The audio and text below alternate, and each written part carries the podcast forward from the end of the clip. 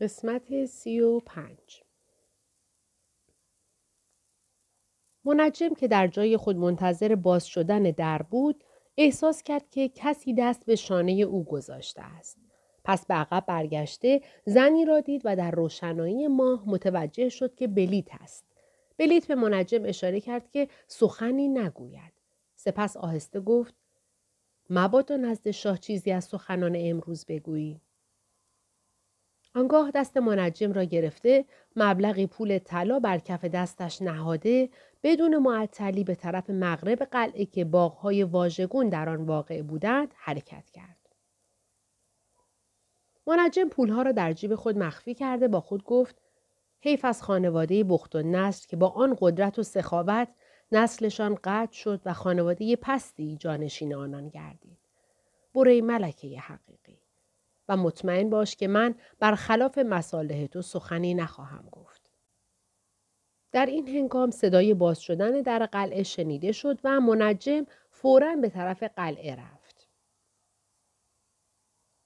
این قلعه دارای سه دیوار بود که طرف شرقی آن به شهر سلطنتی متصل شده از سمت مغرب به باغهای واژگون محدود گردیده و از طرف شمال آن خیابانی عریض به طول دو مایل بود که به یکی از دروازه های حصار بزرگ بابل که گفته شد منتهی می شد. و در سمت جنوب به جای دیوار رود فرات جاری بود که صدی محکم با آجر غیر در جلوی آن بسته بودند. تمام سطح داخل قلعه را با سکوی بزرگ از آجر پوشانده بودند که بر بالای آن قصر سلطنتی بنا شده و تالارهای وسیعی داشت. روی آنها از تیرهای بزرگ پوشیده شده و بالای امارت دارای کنگره است از مرمر سفید.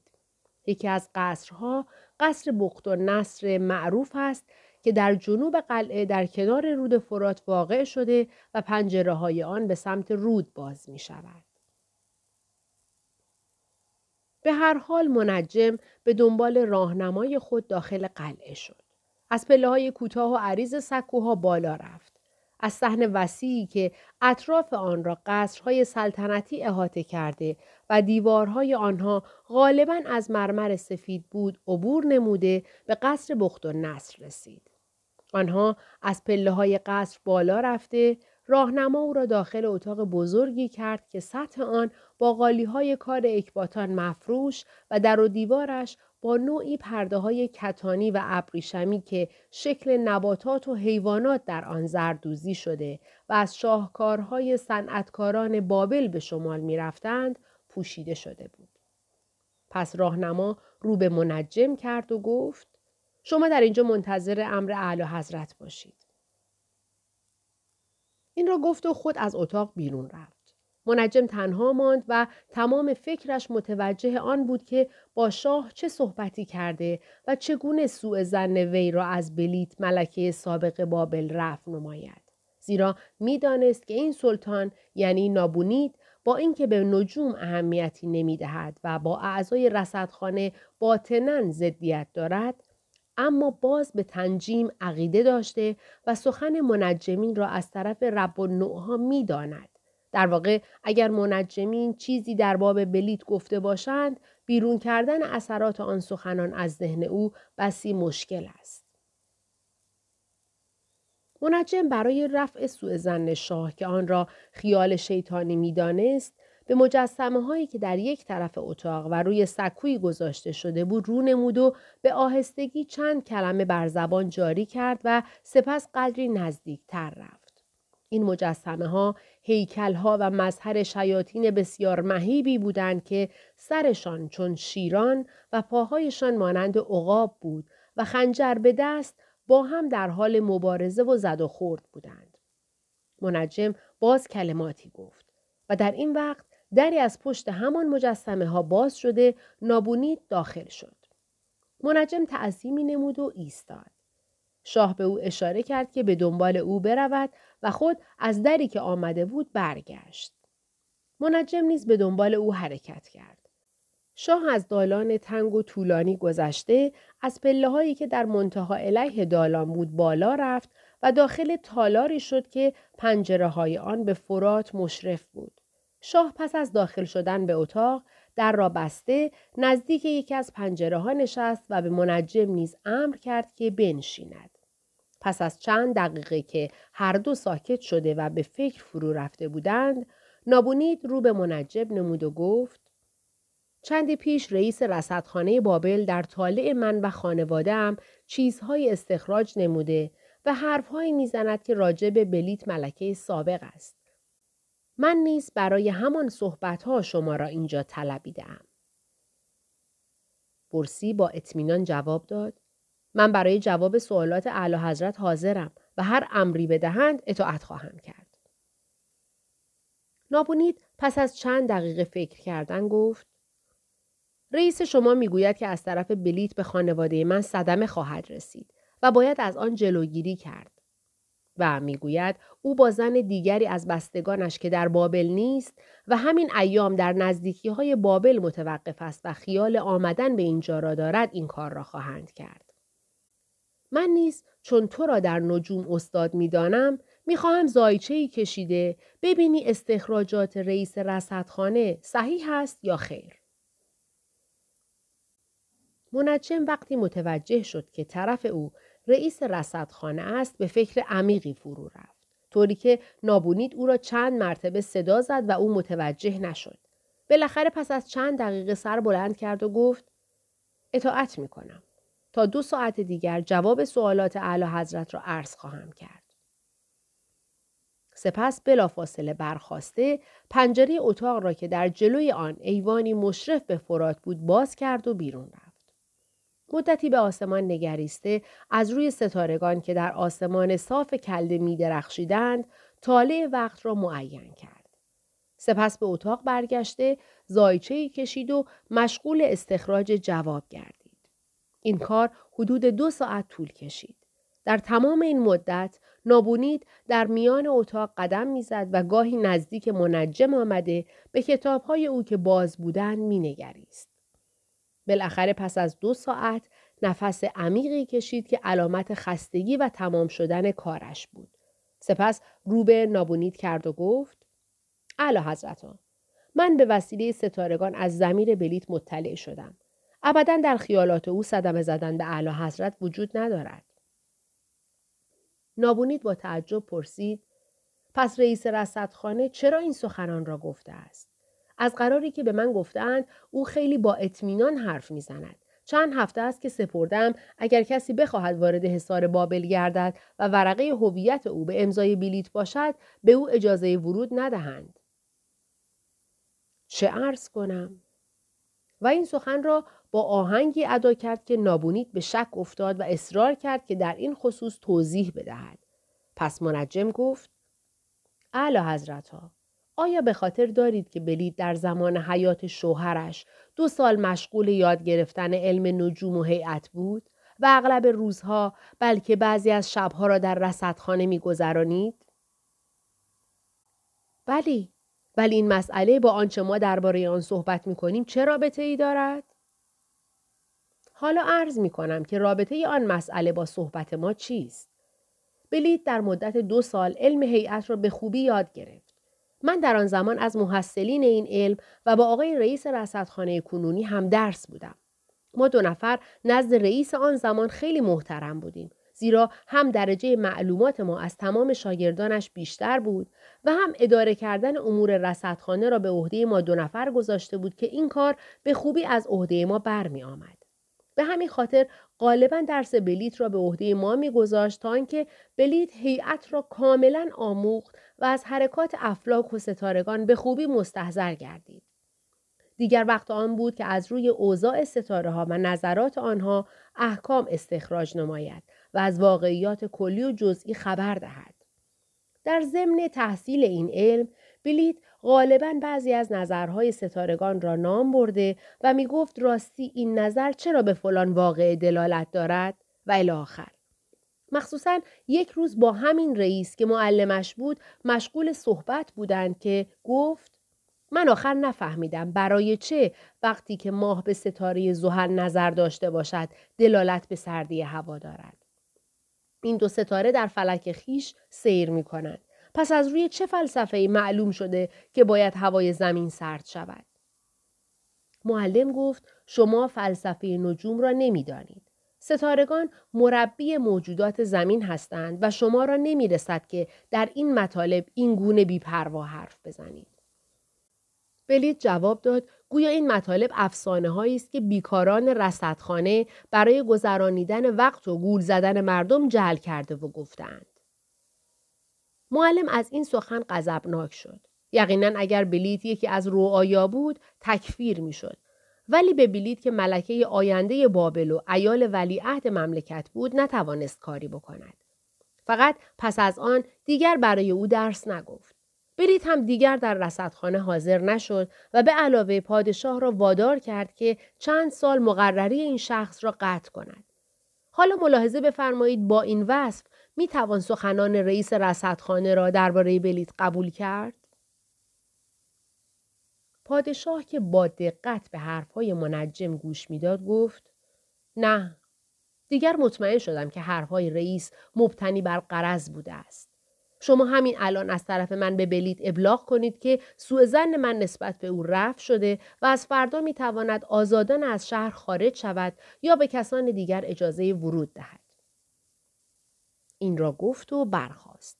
منجم نیز برخواسته تعظیمی نمود از اتاق بیرون آمد و از قصر سلطنتی خارج شده به طرف منزل بلیت به راه افتاد. هفت اجازه ورود همانطور که پیش از این گفته شد بلیت پس از بیرون آمدن از خانه برسی منجم با خادم خود سوار اسب شده به طرف شهر سلطنتی رفت و برای اینکه کسی او را نبیند همه جا در پناه سایه درختان خیابان حرکت می کرد. در بین راه منجم را دید که با یکی از ملازمان شاه به طرف شهر سلطنتی می رود.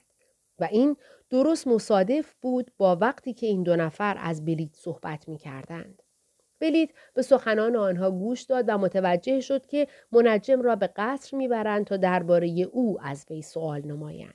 بنابراین همه جا به دنبال منجم رفت و به محض اینکه ملازم شاه برای باز کردن در قلعه دور شد به منجم نزدیک شده پولی به وی داد تا بر ضد او صحبت نکند. سپس به طرف منزل خود که در میان باغهای واژگون بود به راه افتاد. ولی هنوز از قلعه سلطنتی دور نشده بود که پیرمرد ریش سفیدی با او برخورد کرد و به او تهنیت گفت. بریت متوجه او شد و گفت الیاس در این وقت شب کجا بودی و به کجا می روی؟ پیرمرد که در اثر خستگی و راه رفتن زیاد نفس نفس می‌زد گفت خانم خدمت شما آمدم. تشریف نداشتید. برای چه نزد من آمدی؟ زود بگو. امیدوارم خبر خوبی داشته باشی. خانم من خبری ندارم ولی آقایم دانیال مرا فرستاده که شما را نزد او ببرم. بلیت دیگر سخنی نگفته و برگشت. الیاس نیز به دنبال او به راه افتاد. از جلوی قلعه سلطنتی عبور کرده به شهر سلطنتی بابل رسیدند و از خیابان عریضی که از شمال به جنوب ادامه داشت و در طرفین آن امارتهای عالی و باشکوه ثروتمندان این مملکت بود عبور کردند. آنها در انتهای خیابان به سمت مشرق برگشته از کوچه تاریکی عبور نموده در آستانه خانه ایستادند. الیاس به ترتیب مخصوصی در قلباب کرد و طولی نکشید که در باز شد. الیاس داخل گردید و پس از پنج دقیقه بیرون آمد و به بلیت گفت بفرمایید داخل شوید. بلیت داخل خانه شد. با راهنمایی الیاس از میان دالان عریضی عبور کرده و در منتها علیه دالان از پله های بالا رفت و داخل اتاقی شد که عرض آن حدود سه متر ولی طولش نسبتا زیاد بود. آن اتاق فرشی از بوریا داشت و در یک طرف آن دو نیمکت گذاشته شده بود و دو عدد شم در میان شمدان در دو طرف اتاق مشغول سوختن و نورافشانی بود. بلیت روی یکی از نیمکت ها نشسته و مشغول تماشای لوحه‌ای گردید که با خط ابری روی آن کلماتی نوشته شده بود. این خانه و این اتاق برخلاف تمام خانه ها و اتاقهای کلده در کمال سادگی بود. نه تصویر ارباب انواع و نه مجسمه شیاطین. هیچ یک در اینجا وجود نداشت و به هیچ وجه تزئینی در این اتاق به کار نرفته بود. دیوارها همه سفید شده و فقط همان لوح بزرگ بود که از دیوار اتاق آویخته شده با خط درشت سیاه روی آن ده سطری نوشته شده بود. بلیت در این اتاق ابهتی حس کرده و مثل کسی که آماده دیدن سلطانی عظیم و شن باشد نشسته و منتظر آمدن صاحب خانه بود. در این هنگام زنی که تقریبا چهل ساله به نظر می آمد و لباس بسیار ساده ای داشت وارد اتاق شده به بلیت تهیت گفت. بلیت از کلمه تهیت او متوجه شد که از طایفه بنی اسرائیل است. پس جواب او را به زبان کلدانی گفته در نزدیکی خود روی نیمکت به او جانشان داد که بنشیند. آن زن با کمال تعنی پیش آمده در جایی که بلیت نشان داده بود نشست. حدود دو دقیقه سکوت حکم فرما بود و بالاخره زن رو به بلیت نمود و گفت افتخار دارم که با ملکه با شرافت کلده صحبت نموده و از طرف پیغمبر بنی اسرائیلی یعنی دانیال بعضی مطالب را خدمت ایشان عرض کنم. بلیت جواب داد با کمال میل برای شنیدن فرمایشات دانشمند بنی اسرائیلی که در علم و حکمت بیمانند و اخلاق حسنه او در تمام کلده ضرب المثل است حاضرم. ولی بسیار مایل بودم که بلا واسطه به فیض صحبتشان نائل شوم. اینکه دانیال شخصا به اینجا نیامدند حکمتی دارد که شاید مراعات منافع شخصی ملکه در آن منظور است. به هر حال ایشان مختارند. حالا فرمایشات ایشان را برای من بگویید. من اسمم ربیقا و از بستگان دانیال هستم.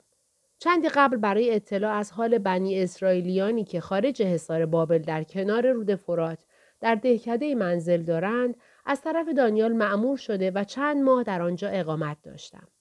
از چند ماه قبل دختر جوانی از اهالی لیدی با مستخدم پیری که یونانی به نظر می آید به آنجا آمده از خانه یکی از بنی اسرائیلیان به عنوان اسیر زندگی می کند.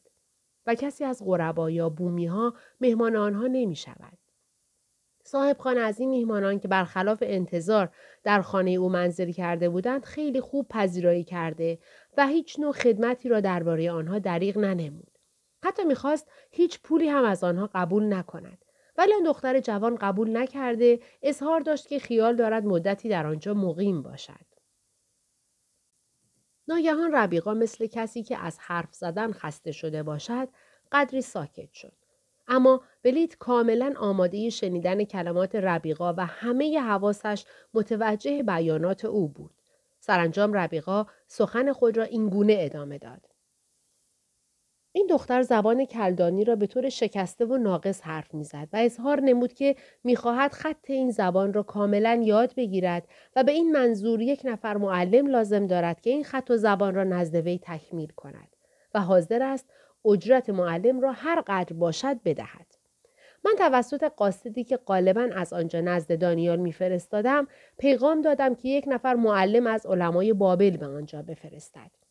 می‌دانید که در اینجا فقط کاهنان یا اعضای رصدخانه می توانند از عهده تعلیم برآمده نوشتن و خواندن یا بعضی از علوم را به افراد بیاموزند.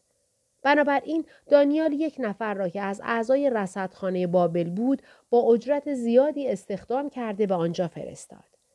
دختر مدتی مشغول تحصیل خط زبان کلدانی بود و در مدت کمی طوری پیشرفت کرد که اسباب حیرت معلم خود گردید. زیرا خط این زبان را که یاد گرفتن آن از تمام خطوط امروزی مشکل تر است و برای اشخاص با استعداد معمولا فقط برای خواندن این خط آن هم به طور ناقص دو سال وقت لازم است در مدت چند ماه یاد گرفت. این دختر چون در دهکده کوچک و در میان عده از زارعین فقیر زندگی می کرد و در چنین جایی پول زیادی خرج کرده به علاوه در نهایت زیبایی هم بود در آن حدود معروف گردید و غالبا مردمان در آبادی های آن حدود در مجالس و محافل اسم این دختر را بر زبان می آوردند. همه مایل بودند که با او معاشرت نموده از احوالاتش با خبر شوند و اصل و نسب و مقصود او را بدانند. ولی او ابدا با کسی مراوده نمی کرد و همیشه متفکر و غمناک به نظر می آمد. شغلش فقط تحصیل بود. اوقات بیکاری خود را تنها میگذرانید و فقط گاهگاهی با من چند کلمه سخن می‌گفت تا روزی نوکر او نزد من آمد و گفت خانم با شما کاری دارد و خواهش کرده است که به اتاق او بروید. من فورا برخواسته به اتاق او رفتم. دیدم تنها نشسته و به قطع طلایی که در دست دارد با دقتی فوقالعاده نگاه می کند. همین که وارد شدم سکه مزبور را در جیب خود پنهان کرد و گفت در را ببند و بیا نزد من بنشین. می‌خواهم با تو صحبتی بکنم. من در را بسته روبروی او نشستم. چند دقیقه گذشت و هر دو در سکوت بودیم. سپس شروع به سخن نمود و گفت ربیقا مدتی است که در این دهکده منزل دارم و از میان اشخاصی که در اینجا دیدم فقط تو را انتخاب کردم تا بعضی از اسرار نهانی خود را بگویم و فهمیدم که تو زنی نیک فطرت هستی که هیچ وقت برخلاف میل و اراده من اسرار مرا به کسی نخواهی گفت. من جواب دادم خانم از این حسن زنی که نسبت به من پیدا کرده اید متشکرم و به شما اطمینان می دهم که هر رازی که به من بسپارید افشا نخواهد شد. مگر آنکه خودتان افشای آن را بخواهید. اگر مایل باشید در حضور شما به تورات قسم خواهم خورد که همیشه نسبت به شما وفادار و خیرخواه بوده و مخصوصا در نگهداری اسرار شما بیش از خودتان سایی باشم. آن دختر گفت من بدون قسم به تو اطمینان یافتم. حالا درست به سخنان من گوش کن. من ربیقا اندکی خاموش ماند و ادامه داد. اسمم آریدیس است و برای تحقیق امری به این مملکت آمدم که برای من بسیار مهم می باشد. برای انجام مقصود خود لازم بود که خط و زبان کلدانی را بیاموزم. اول برای این مقصود می‌خواستم به بابل رفته و در آنجا مشغول تحصیل شوم. ولی چون در آن زمان به خاطر جنگ معروفی که میان کوروش پادشاه ایران و کرزوس پادشاه لیدی در میان بود اشخاص غریب را به حصار بابل راه نمی‌دادند. من در اینجا مقیم شده مشغول تحصیل خط و زبان کلدانی گردیدم. این زبان را تا اندازه که می‌خواهم یاد گرفتم و در ضمن خط عبری را نیز آموختم و شاید بیش از دو هفته دیگر اینجا نباشم. بنابراین از تو خواهش می‌کنم که با من همراهی نموده به بابل بیایی تا شاید در راه مقصودی که دارم مرا کمک نمایی. من گفتم من خودم خیال داشتم که به بابل بروم. حالا که شما خیال مسافرت به آنجا را دارید، البته با کمال میل همراه شما خواهم بود. ممکن است در آنجا هم مهمان طایفه ما باشید. و آردیس گفت بلی من در آنجا باید مهمان شما باشم و خصوصا خیلی مایلم که عالم بزرگ شما دانیال را ببینم و برای انجام مقصود خود از او طلب یاری نمایم. اما کاری که دارم و نمی‌خواهم کسی از آن مطلع شود این است. و قدری به من نزدیکتر شده در ادامه سخنانش گفت من از طرف دختری که در مملکت لیدی زندگی می کند و با من هم سن و دوست است آمدم تا نسب او را تحقیق کنم و اکنون اینطور فهمیدم که او از اولاد بخت و نصر سلطان معروف و بزرگ این سرزمین و از شاهزادگان سابق کلده می باشد. و مادرش بلید هنوز زنده و سلطنت خانواده شوهر خود را که جانشین بخت و نصر بود در دست طایفه دیگر مشاهده می کند و تأسف می خورد که چرا به واسطه نداشتن اولاد سلطنت از خانواده آنها خارج گردیده به طایفه دیگری منتقل شده است. البته میدانی این چند کلمه که برای تو گفتم چقدر اهمیت دارد و تا چه اندازه باید در کتمان آن سعی نمایی. امروز اگر نابونید پادشاه بابل این مطلب را بداند برای اینکه سلطنت از خانواده او خارج نشود اسباب قتل آن دختر را فراهم خواهد کرد تا دست او به مادرش نرسد و اهالی کلده از وجود این دختر باخبر نشوند. این همان سری بود که تاکنون از هر کسی پنهان کردم. اکنون آن را به تو سپردم و البته باید آن را از هر کس بلکه از خودت هم پنهان کنی. در این هنگام معلم دختر وارد اتاق شد و به او گفت آمدم تا با شما وداع نموده به بابل بروم. آیا میل دارید که مرا تا کنار نهر مشایعت نمایید؟ آن دختر فورا برخاست. از زحمات معلم خود تشکر کرد و برای مشایعت وی از خانه بیرون رفت. غیبت او یک ساعت طول کشید. سپس به خانه آمد، مرا طلبید و گفت بنا به دلایلی لازم است که من زودتر به بابل بروم. آیا تا فردا صبح می توانی خود را برای مسافرت حاضر کنی؟ گفتم بله می توانم. خلاصه فردای همان روز من آن دختر و نوکر یونانی او که آلیت نام دارد آزم بابل شدیم و پس از طی سه ماه راه به دروازه غربی رسیدیم. دروازبان به آریدیس و خادم او اجازه دخول نداد و اظهار داشت که برای داخل شدن به حصار ورقه هویت و اجازه نامه لازم است. ناچار آنها نزدیکی دروازه در خانه یکی از زارعین توقف کردند و من برای کسب اجازه داخل حصار گردیده نزد دانیال آمدم و مراتب را به ایشان عرضه داشتم. دانیال فردای اون روز ورقه به امضای شما داد که روی آن نوشته بود دارنده این ورقه آریدیس اجازه دارد که داخل حصار بابل گردد و به من سفارش نمود که آریدیس را به خانه او ببرم. من با عجله تمام به خارج حصار شتافتم و آریدیس را در خانه دهقان یافتم. او از دیدن من خوشحال شده با یکدیگر آزم بابل شدیم. همین که نزدیک دروازه رسیدیم مردی را دیدم که لباس ملازمان شاهی را به تن داشت و نزدیک دروازبان ایستاده بود. همین که نزدیک شدیم آن مرد با دست آریدیس را به دروازبان نشان داده چند کلمه با او صحبت کرد و به داخل حصار رفت. وقتی نزدیک دروازبان رسید ورقه را به او دادیم. برخلاف انتظار اجازه ورود نداد. به ناچار برگشتیم و به خانه دهقان رفتیم. نزدیک غروب جمعی از سواران را دیدیم که از دروازه غربی بیرون آمده جاده را که در امتداد فرات بود پیش گرفتند. پیشا پیش آنها شاهزاده بالتازار پسر پادشاه حرکت می کرد و با نگاهی دقیق به اطراف نظر می نمود. وقتی آریدیس او را دید فورا به من و نوکر خود امر کرد که خود را در آلاچیق دهقان پنهان نمایی ما هم فورا داخل آلاچیق شدیم من از سوراخ های آلاچیق نگاه کردم و دیدم همان مردی که آریدیس را به دروازبان نشان داده و چند کلمه صحبت کرده بود به دنبال بالتازار می آید و او نیز مثل آقای خود بسیار دقیق اطراف را می نگرد. دهقان نیز برای کاری که داشت به یکی از دهات مجاور رفته زنش در آلاچیق با ما بود. همین که سواران نزدیک آلاچیق رسیدند یکی از ملازمان بالتازار نزدیک در آلاچیق آمده دهقان را صدا زد. همسر دهقان بیرون رفت و گفت دهقان اینجا نیست. آن ملازم گفت مهمان دیشبی شما چه شده؟ زن گفت امروز صبح از بابل برگشته و در اینجا نهار صرف نمود. سپس سوار شده به این سمت با دست به سمت غرب اشاره نمود رفتند. همین موقع شاهزاده نوکر خود را صدا زد و گفت بیا ظاهرا باز به منزل اولی خود مراجعت کرده است.